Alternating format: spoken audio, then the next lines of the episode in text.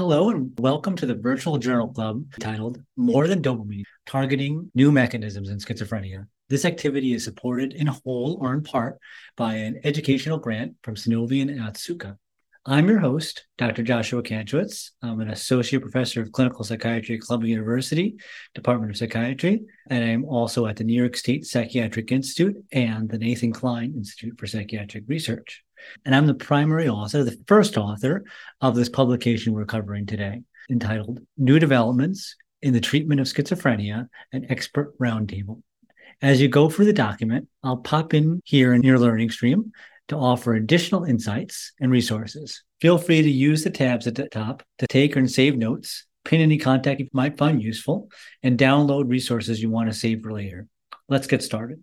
So there's a, a, lot of antipsychotics out there, but most pivotal trials of current antipsychotics have only focused on acute positive symptoms.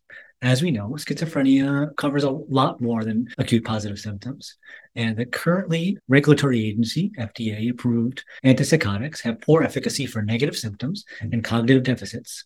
This is despite negative symptoms and cognitive deficits being more indicative of functional disability many patients, when they're treated with antipsychotics, even at a full dose for adequate length of time, patients rarely achieve full remission, and full or partial treatment resistance is common. One factoid that I've always found interesting and a little bit scary and disheartening is that despite all the advances in antipsychotics, the level of recovery in schizophrenia has barely moved since the 1950s probably even before that. We still have a long way to go before we can fully treat a patient with schizophrenia. Even for people with schizophrenia that are lucky enough to achieve good enough effects for their symptoms, often they will have pretty significant, often life altering side effects. These could be metabolic, diabetes, profound weight gain, changes in their cholesterol, these can be extrapyramidal side effects where patients look like they have Parkinson's disease like uh, symptoms, tremors, stiffness, akathisia, which is a discomfort where people feel the need to uh, pace around uh, and sitting still is uncomfortable. There's many other side effects, even some that are relatively nuisance side effects like tiredness or anticholinergic side effects, uh, which aren't life-threatening or as medically serious as the other ones I described, but can still cause considerable discomfort to the people taking it and lead to short-term and long-term harm or people just stopping their medications. The other thing about schizophrenia and a limitation on current antipsychotics is that schizophrenia is a syndrome, not necessarily a disease. And this may seem like a fine point to make, but when you're dealing with a syndrome versus a disease, you might need different treatments for different people, and different symptoms schizophrenia almost certainly, and I'll say almost certainly because we're still working out the details on this, and there's lots and lots of research needed to be done. But most likely, schizophrenia has a multifactorial etiology beyond dopamine dysfunction. And this is important because all the antipsychotics that are FDA approved all work in a very similar way. They're dopamine type 2 antagonists, functional or direct antagonists. And if you think of schizophrenia as a syndrome with a multifactorial etiology, you might need different kinds of treatments just a couple of examples from uh, studies I've worked on, but there's plenty of other ways to subdivide schizophrenia into different biotypes. Most of the work I've been involved on is, is looking at sensory based dysfunction in schizophrenia. And this isn't a universal phenomenon. Uh, and we've looked at groups of inpatients versus outpatients. And the inpatients are drawn from a chronic hospital setting. And these tend to be the more chronic patients, uh, sicker patients. And when you look at the inpatients, of these chronic setting versus typical outpatients, you tend to see a higher level of cognitive deficits in the inpatients. These cognitive deficits are tied to deficits in several different biomarkers of schizophrenia, such as mismatched negativity or the ability to match two different tones that are played about a second apart. Whether or not someone can tell whether these two tones are they the same in, in pitch or frequency, or are they different? Even in a, a, task as simple as this, you see pretty profound deficits, and these deficits are much more common in the sicker population, the inpatient population, than you'll see in a group of comparable outpatients. This is despite the level of schizophrenia symptoms, positive symptoms, negative symptoms, being about the same in both groups. It's the inpatient population tends to have these sensory deficits and cognitive deficits. And again, other groups have found similar findings in slicing up the sample in slightly different ways. Because schizophrenia is a syndrome, we need new mechanisms of action to address these full or partial treatment resistance and overlapping negative symptoms and cognitive deficits. The other thing that's important is to develop translational biomarkers, both to identify subpopulations that are more likely to respond to these new mechanisms and also help develop new medications. One of the more exciting new mechanisms of action being developed in schizophrenia today is the muscarinic receptor agonists. The field is focused on two subtypes of the muscarinic receptor called M1, muscarinic 1, and M4, muscarinic 4. And both of these two different receptors have been active areas of study. The field has speculated on why activating these two receptors may be helpful in schizophrenia. We've got a few graphics you could refer to, and most of the research is centered in around indirect interactions with the dopamine receptor. However, there is also interaction with glutamatergic receptors and GABAergic receptors, both of which are large groups of receptors in the brain that have been tied to schizophrenia in various different preclinical and cross-sectional studies. We've mentioned two different subtypes of the muscarinic receptors, M1 and M4. Again, the field is still learning a lot about these receptors, but as the field stands right now, there is some thought that M1 agonism may be helpful for treating schizophrenia symptoms in general, positive symptoms, possibly negative symptoms, and also treating cognitive deficits. Whereas M4, which is found more commonly in the midbrain, may be more useful for treating schizophrenia symptoms and not necessarily cognition. On the flip side, M1 is also found peripherally in the GI tract. So activating it may lead to some GI distress. There's two compounds that I'm going to focus in on because these are the two compounds that we have publicly available clinical trial data in using muscarinic agonists to treat schizophrenia. The first compound I'm going to discuss is the one that's furthest along. We have the most clinical trial data on it. It's called xanomeline trospium. It's actually two compounds in one. The working brand name is KarXT. It is, as I said, two compounds in one. There's xanomeline, which is an M1, M4 agonist, uh, plus trospium, which is a marketed drug that's a peripheral M1 blocker. It has no direct D2 blocking activity. The trospium was added to combat peripheral M1 side effects, GI effects, hypertension, possible syncope. The data on this is pretty exciting. It goes back to 2008 where in a xanomeline only study, significant improvement in schizophrenia symptoms was seen. However, development of xanomeline alone was delayed by pretty significant GI side effects. More recently, with the combination of xanomeline and trospium, the addition of trospium rather, there's been a series of studies showing significant effects in schizophrenia symptoms. Earlier, I had mentioned that the M1 agonism may be helpful for cognition this is mostly based on preclinical studies. And while it makes theoretical sense, this has not been tested in publicly available human data. So again, it is a little bit speculative right now. There are other compound that has shown publicly available clinical data for muscarinic is emraclidine, which was a study that was recently published this was a phase 1B study. And I'm making that distinction because it's a bit smaller than the KarXT studies, and there's only been this one single study. So the evidence for this is a little bit smaller. However, reassuringly and kind of excitingly, the improvement versus placebo for emraclidine was highly similar to the KarXT studies. So while it hasn't been replicated as often as KarXT, the data looked very similar. In conclusion, on the muscarinics, there's been a number of replications, which is relatively unique in schizophrenia treatment for a non D2 antagonist. KarXT is the compound that is furthest along and is currently under review at the FDA for potential approval within the next year or two.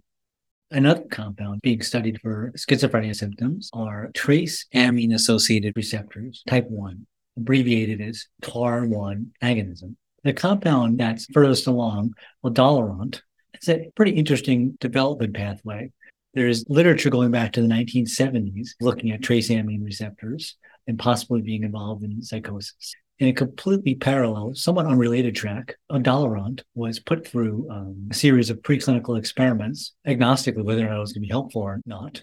And it looked like it had a similar pattern to antipsychotics on these preclinical studies. Based on that, it was decided to be developed and tested in schizophrenia. The mechanism of action, again, is unclear. The speculation is that TAAR1 heteromerizes with pre and postsynaptic D2 receptors, which leads to the D2 receptor getting internalized and reduces presynaptic dopamine instance and release. So, sort of an indirect way of reducing dopamine activity in the brain. The possible use of this is maybe independently as a treatment for schizophrenia. It may be an augmenting agent to current antipsychotics, or potentially when it's added on to a D2 antagonist antipsychotic, may be used as a lower dose, or possibly have improved side effect profile. There was a lot of excitement on this compound a number of years ago and this was based on a positive phase two study that showed a clear separation between placebo and active drug. This was followed up by a phase two open label study, which showed open label ulotaront for 26 weeks led to continued reduction in PANSS symptoms. Unfortunately for the field and unfortunately for the compound, two phase three studies that were recently publicly reported but not peer reviewed did not significantly separate from placebo. This was a study that was conducted during the COVID pandemic, which is a possible explanation for this disappointed finding. And the future of this compound in schizophrenia is unclear. There is one other TAAR1 modulating agent, a TAAR1 partial agonist, Lodalirant, which was also studied in, in schizophrenia. Unfortunately for the field and unfortunately for the compound, an initial uh, trial for this in schizophrenia was terminated for failing to meet its endpoint. And again, similar to ulotaront, the future of the compound is unclear. A third mechanism of action that's under active study for schizophrenia research is on the serotonin system, specifically 5-HT2A. This line of research, this mechanism of action, is thought to indirectly modulate both glutamate by decreasing cortical pyramidal glutamate cell firing, which can indirectly lead to reduced mesolimbic dopamine release. Again, working indirectly through glutamatergic system and the dopamine system. Interestingly, this is one of the potential mechanisms of actions of clozapine. I neglected to mention in the muscarinic compounds and for TAAR1 agonism that clozapine also potentially interacts with both of those receptor systems as well. Another interesting thing about 5-HT2A antagonism is that most atypical antipsychotics, second generation antipsychotics, developed since the late 1980s, early 1990s, have 5-HT2A antagonism. For many years, it was unclear what this receptor antagonism, this feature of these antipsychotics, had to do with treatment. People would speculate whether or not it was useful for side effects or reduced extrapyramidal side effects. More recently, pure 5-HT2A antagonism drugs without concurrent D2 antagonism have been developed. And there's some hints that they may be uniquely and individually beneficial for schizophrenia symptoms, especially negative symptoms. The evidence is mixed, though. The compound in this furthest along, this is a compound called pimavanserin, which is an inverse agonist, functionally an antagonist, that's 5-HT2A, and also interacts with 5-HT2C, which unclear exactly what is driving the mechanism of action. It's a drug that's approved for Parkinson's disease psychosis. It failed for Alzheimer's disease psychosis and also as an antidepressant. It was tried for residual positive symptoms and also failed to separate from placebo for that given all these failures, you may be wondering why we're continuing to talk about this. That's because there was a recently published study which showed a small but significant effect for negative symptoms. The effect was largest at the highest dose tested.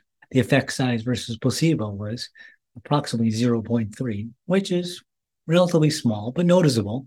And in a field where we don't have anything FDA approved for negative symptoms, may be potentially useful. There is also a second compound that has been recently under study that is an antagonist at 5-HT2A called MIN-101 or roluperidone. It was tested several years ago as uh, a monotherapy agent for negative symptoms. which is relatively unique in negative symptom studies. Usually these compounds are tested as adjunctive treatments like pimavanserin. This initial study showed a clear separation from placebo with a relatively large effect size difference versus placebo. Unfortunately for the drug and unfortunately for the field, it failed to separate from placebo successfully on the follow up phase three. The future of this compound is unclear. The next group of compounds we're going to study are glutamatergic compounds, glutamatergic modulation. This is a group of compounds that are dear to my heart because a lot of my own research covers them. So take that into account when you listen to what I say. The use of glutamatergic compounds is based on a series of experiments initially published in the early 1990s, in which NMDA receptor antagonists like ketamine or PCP were shown to reproduce pretty consistently the symptoms of schizophrenia, including positive, negative, and cognitive symptoms. By contrast, when a dopamine agonist like amphetamine is given, you primarily only see positive symptoms. So, given the robust replication of schizophrenia symptoms and covering the full gamut of schizophrenia symptoms with NMDA antagonists, treating schizophrenia with an NMDA agonist, the opposite of an antagonist, seemed like a reasonable approach. The NMDA receptor is a complicated receptor with a lot of different ligands that can modulate it. One of the most common ones is the glycine slash D-serine receptor, which is a coagonist at the receptor and is required for activation, in addition to the primary ligand, which is glutamate. D-serine and glycine are found in the plasma and the CSF making them potentially reasonable biomarkers, and have a series of enzymes and other compounds which modulate the levels of glycine and D-serine. And looking at the levels of these enzymes can also be a biomarker opportunity. Specifically, D-amino oxidase and a D-amino oxidase inhibitor could potentially raise the levels of D-serine, potentially being effective for schizophrenia symptoms. For glycine, one could look at a glycine transport inhibitor, which would block the removal of glycine from the synapse, effectively leaving more glycine to activate the NMDA receptor.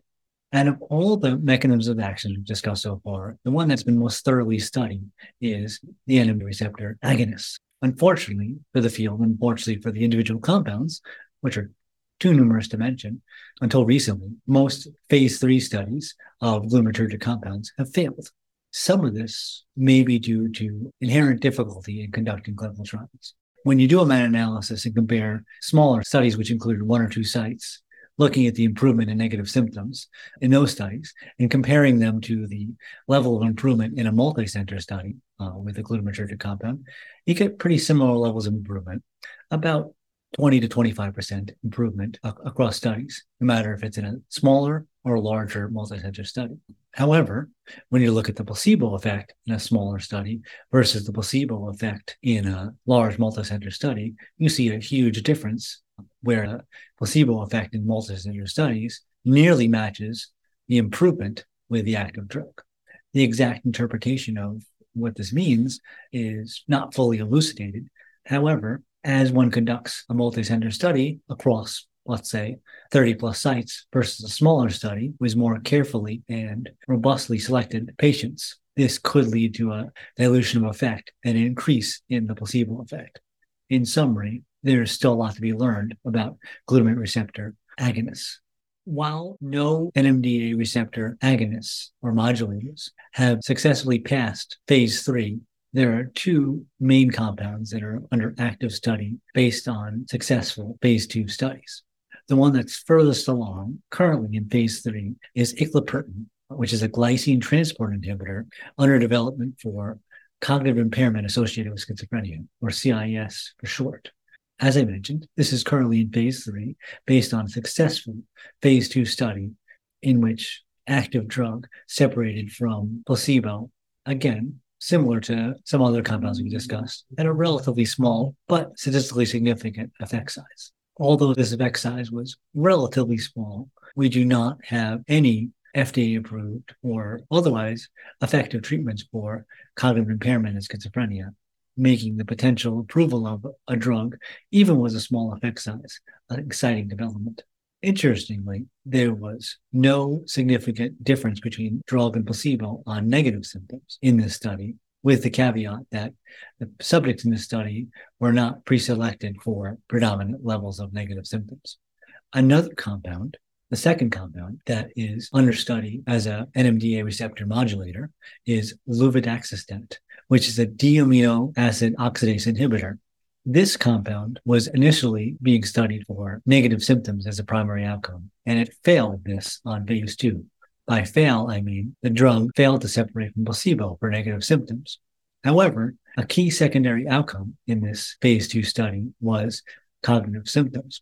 For this, the low dose of luvadaxistat was successful. Luvadaxistat is currently in a second phase two study in an attempt to replicate this initial finding for cognitive deficits in a primary outcome. We haven't reached there yet, but we could be at the precipice of a paradigm shift of using better tolerated agents to reach previously untreated symptom domains. In the course of the CME, I've mostly talked about efficacy of these unique mechanisms of actions, potentially equally exciting is that most of these novel mechanisms of actions do not cause the profound weight gain or the significant extrapyramidal side effects that traditional antipsychotics do. Thus, even if these compounds are just equivalent treaters of positive symptoms and don't have unique efficacy in cognition or negative symptoms, but are just safer versions of traditional antipsychotics, that is still an exciting moment for the field. However, because they have unique mechanisms of action and show at least initial support slash hope for treating negative symptoms and cognitive deficits, we could have something truly unique, true game changers for the treatment of schizophrenia. An unanswered question for the field, which will be an area of research for many years to come, if and when these novel compounds are developed and released, is how to choose the right compound for the right person. I don't have any clear cut answers for this right now, but some speculation and some potential way forward could be for the use of mechanism specific biomarkers. For example, if glutamatergic compounds are released and widely available, one could see putting a patient with schizophrenia through uh, a biomarker assessment like mismatch negativity or tone matching, which is an electrophysiological paradigm in which we put electrodes on someone's head and record their electrical activity in their brain, primarily from their auditory cortex, while they're listening to sounds. The sounds will mostly be the same sound over and over, but every once in a while there's a deviant tone. For example, slight difference in pitch or length of the tone, duration, or loudness of the tone, and intensity. Patients with schizophrenia have pretty profound deficits in mismatch negativity, which is their differential response to the deviant tone versus these standard repetitive tones. These deficits on mismatch negativity are tied to cognitive deficits and negative symptoms and have been used as potential biomarkers, especially for glutamatergic type compounds. I mentioned earlier that the most successful dose of luvadaxistat was the low dose, 50 milligrams. This is interesting from a biomarker perspective because a parallel study showed significant improvement on this biomarker, mismatch negativity, with low dose, but not higher dose of luvadaxistat, which exactly matched the parallel cognitive findings. Thus, the finding that low dose luvadaxistat improved mismatch negativity at the same dose that it improved cognition, whereas higher doses did not improve mismatch negativity or cognition is exciting for future drug development and supportive of using mismatch negativity or other similar biomarkers. I want to repeat, I am speculating at this point, but similar kinds of biomarkers could be developed for muscarinics, TAAR1 agonists, or 5-HT2A antagonists. Another thing that's going to have to be thought about by clinicians, if and when these compounds with novel mechanisms are released, is translating the findings from a relatively refined clinical trial population with a series of well specified inclusion criteria and translating that into the general schizophrenia market where things are much less controlled. We hope that these exciting findings will continue to hold up when put into a broader, less well defined group of people with schizophrenia symptoms, especially when we consider that schizophrenia is not a disease but a syndrome with lots of differences between patient to patient. This will conclude the virtual journal club activity, More Than Dopamine, targeting new mechanisms in schizophrenia. I hope you had fun. I had fun recording it. To receive continuing education credit, be sure to complete the post test and evaluation online. To view additional educational activities for healthcare professionals, please visit cmeoutfitters.com. Again, thank you for joining and providing the best care for your patients. Take care.